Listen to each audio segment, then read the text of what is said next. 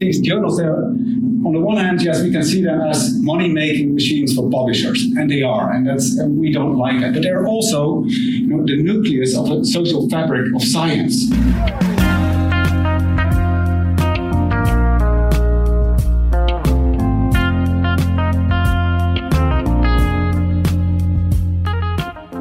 Hi, and welcome to episode 3 of our Library Live podcast, in which we will tell you all about Plan S. VU Library Live is a program hosted by the University Library of the Vrije Universiteit Amsterdam, in which we will speak with researchers and lecturers about new developments in academia. You can attend our Library Live events in person or listen to them as a podcast.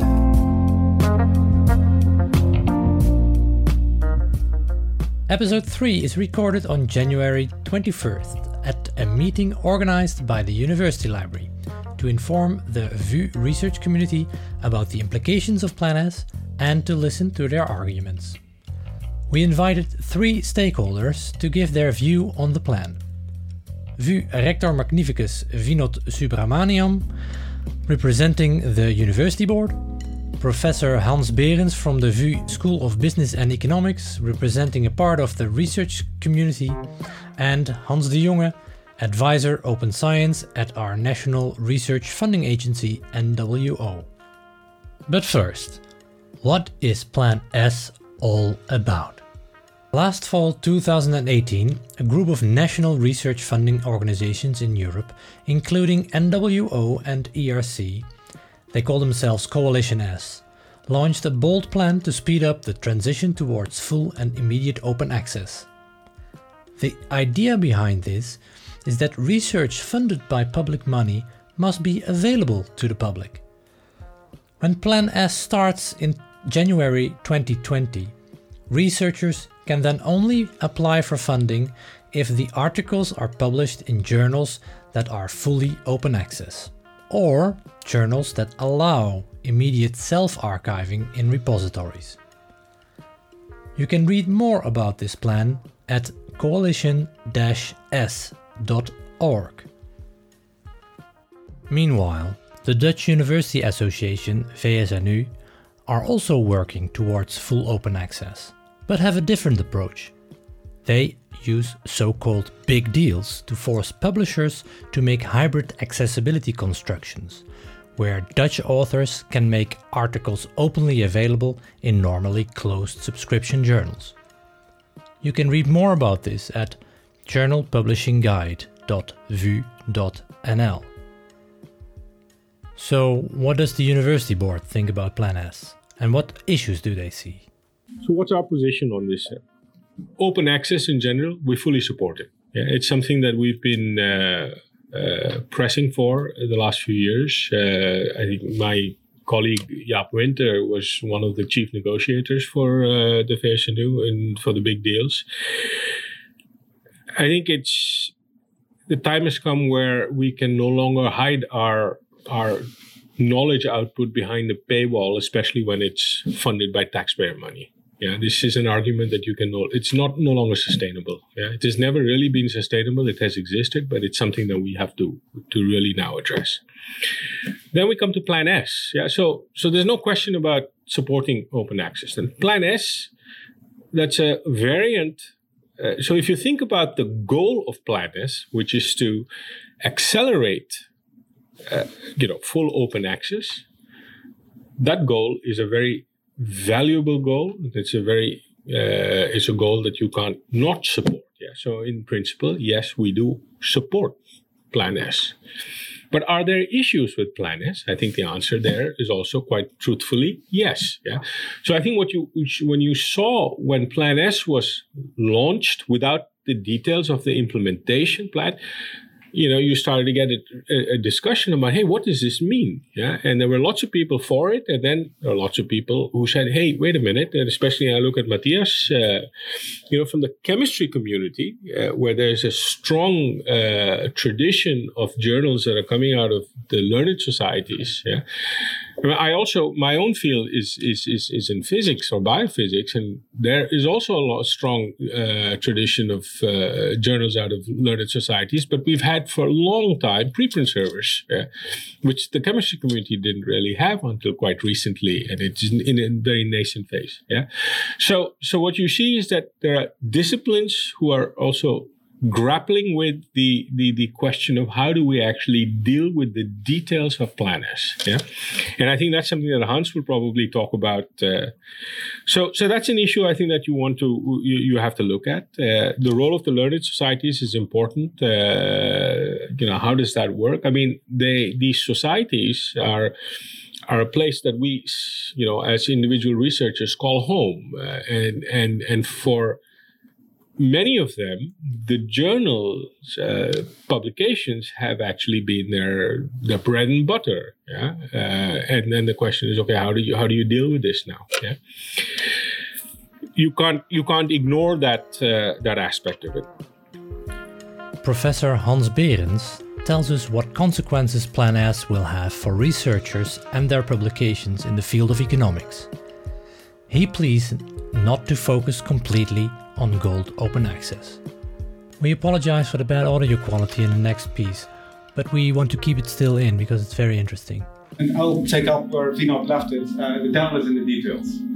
Core message is we support open access. I think this is an important uh, movement, but the current formulation of the plan is too restrictive. In your terms, it may uh, hurt. Uh, we have to tolerate some pain, but we should not kill the patient in the process. And I think that might uh, happen if we uh, do it the way it is. Uh, definitions matter. Um, we took uh, about 150 of the key journals in management and economics just to see what uh, happens if the rubber hits the road.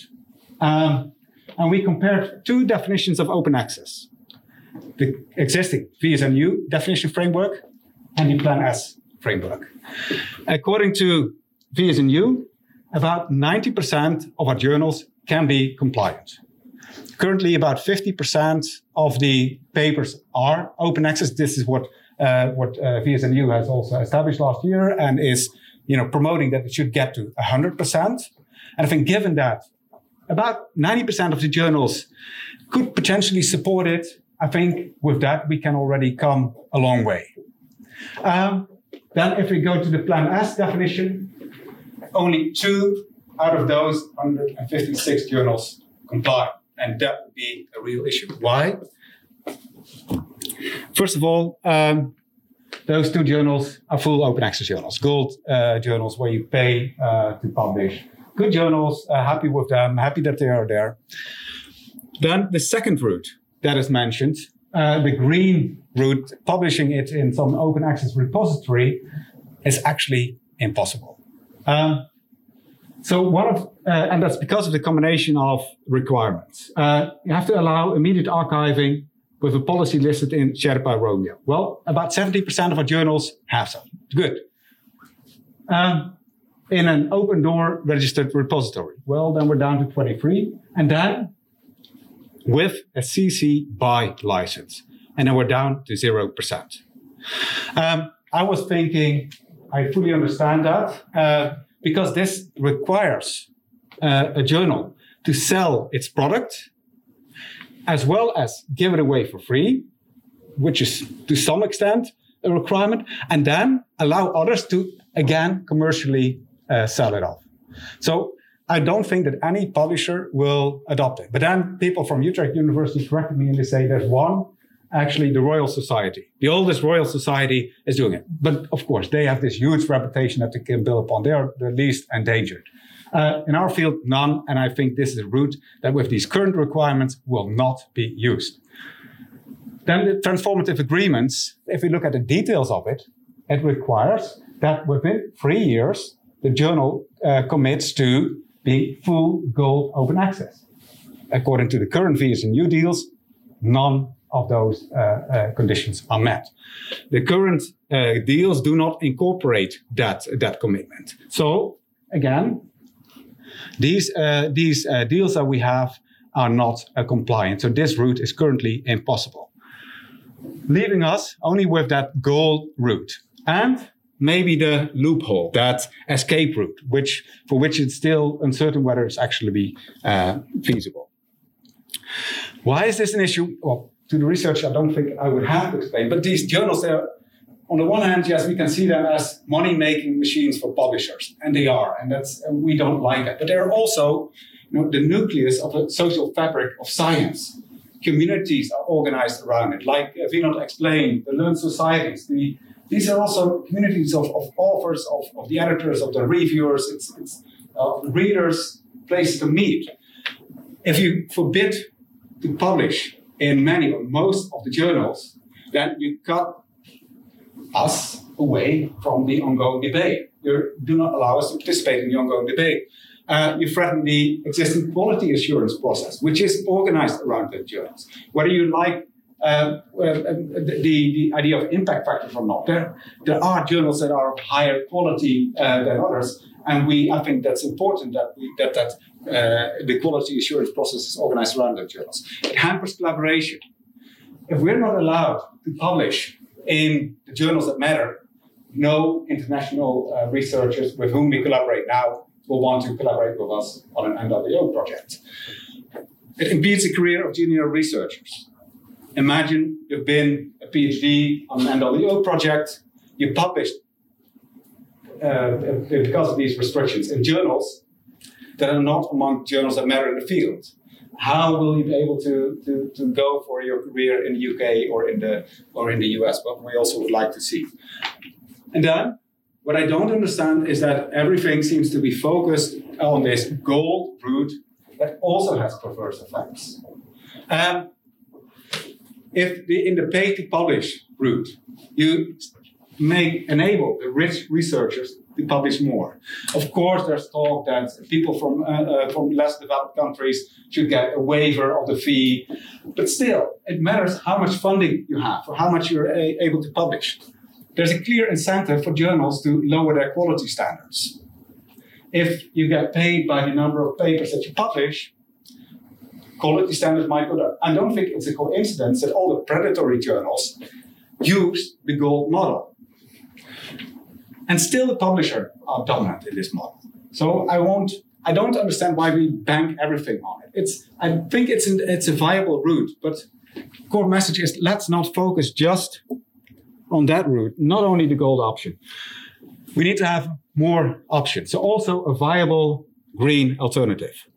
I think it's great and should be sufficient when you're able to publish something immediately as the, the author accepted manuscript on some institutional website in our own pure system. I think then it's open, it's available for everyone. Why set these additional requirements of CC BY, for instance? Why not just exclude the, the commercial usage of it? I think then we can get the publishers to agree with it. Uh, with this current message, we can't go to the publishers uh, and, uh, and to the journals. They will laugh at us. Uh, if, if it's a reasonable request, I think we can make some progress. With regard to transformative deals, I suggest let's m- make sure that we are indeed aligned with the VSNU deals. Currently, in its formulation, this is not the case. I think it would be really great if the VSNU definition and NWO definition of open access are aligned. Now there's this huge gap between them. Basically, don't throw away the baby with the bathwater. It may hurt a bit, but let's not uh, kill the patient. When researchers are not able to get their funding unless they will publish in open access, this also will have, have its effect on the mechanisms of the reward system of science, how research is valued. This is what our rector Vinod Subramaniam has to say about this effect. But more fundamentally, I think for for for universities and the role of funders is the question of how do we evaluate our our, our staff. Yeah? And I think for a very long time, uh, what I call it is it's been the lazy way of sort of you know, counting the number of papers and counting the uh, the impact factors, and then you know you come up with a a bar, and then you say, hey, okay, this is good and this is not good. This is nonsense, of course. Yeah.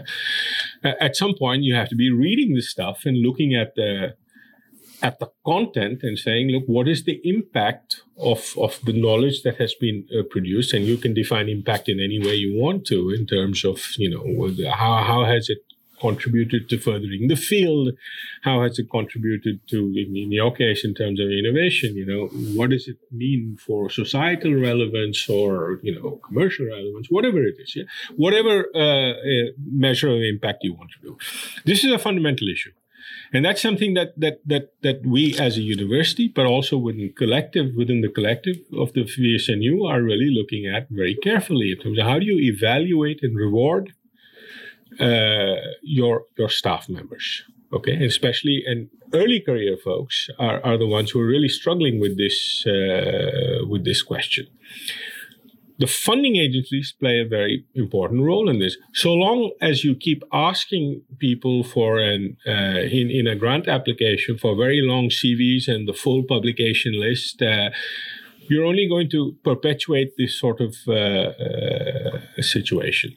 So I think what is absolutely happening in NWO, but Hans will tell you one thing more about that, is there's a very, very serious effort to actually try to change the way that those those sorts of grant applications are going to be actually asking for your your track record, if you will. Yeah. So I think that's something that's that has to change. That's not something that you can do individually. You can't do it as one university. Because mm-hmm. if we try to do it as one university, all of you would stand up and say, wait, what a minute. You know, I mean, uh, I will never be able to make a move in my career if this is not a sort of a, a widely accepted way of looking at, you know, performance. Yeah. So that's uh, that's something that is that you cannot do individually. You have to do it as a collective. And I think also it's not only about the Netherlands. It's also about what uh, uh, uh, uh, you have to look beyond those borders to also look in terms of what does it mean collectively. Yeah? Is this a globally accepted uh, practice? Yeah? I think the, the first signs are positive. I think what you're seeing is that people are really starting to think about the fact that, wait, this doesn't really make sense the way we're doing it. I mean, and I see the difference. I, I was educated in the American system, and my professors who had to get tenure, if their teaching was not okay, you can forget about tenure. You could be the best researcher, yeah, but if your teaching wasn't all right, there's no chance of getting tenure, yeah, uh, in an American institution. Yeah. And I think that's something that that that has not always been the case. I think in European institutions, uh, or certainly in Dutch institutions, that's something that's also starting to see a rebalancing. Yeah? So these are the sorts of things that are going on, which are very important. Funders are important. Uh, Arjen has already shown that I think more and more people are signing on. But the devil is in the details, and I think there is where I think we need to now, uh, you know, have a discussion both internally within this institution. I think Hans will talk about it because his discipline, if you think about economics, I don't think there's any uh, open access uh, journal or very few open too. Okay, yeah, in in in the entire field of of, of economics. Yeah, so so there are uh, really fundamental changes that need to happen also in disciplinary uh, you know within disciplinary boundaries yeah. And and then you run into these issues of how do you how do you deal with interdisciplinary research? Uh, how do you measure those sorts of things? Uh, so the devil is certainly in the details uh, but i think you know the the goal of today is also to discuss with each other how do we contribute towards making this a success? How do you make this transition uh, in a way? It's to it's going to be painful in some ways. Yeah, let's also be honest about that. Yeah, but how do you sort of minimize the pain and how do you make it as efficient as possible and as as effective as possible because ultimately you want to reach that uh, goal of open access. When next to fundamental research also the knowledge benefits for society becomes one of the norms for receiving research funding the review board at the funding agencies themselves have to adapt as well. This is what Hans de Jonge of NWO mentions about this transition the members of Coalition S are very committed also to changing this system. As Vinod also said, researchers and res- research should be assessed on the merits and, and not on the basis of skewed metrics or the reputation of the, the venues they publish in. Coalition S is very much committed to that. Also, NWO has started a project to look into that. and we're also, already experimenting with that. For instance, in the in the new uh, Veni procedure right now, but that will not change overnight, and that will take time. Visit our website to see the next upcoming event at ub.vu.nl slash library live.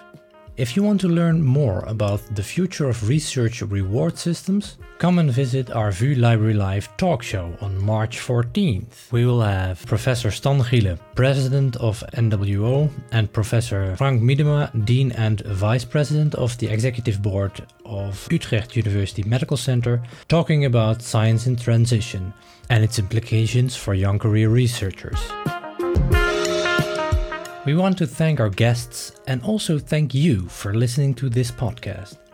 If you like what we're doing, please give us a nice rating and let us know what other topics you would like us to discuss. And don't forget to share this podcast with your colleagues. Thank you, until next time.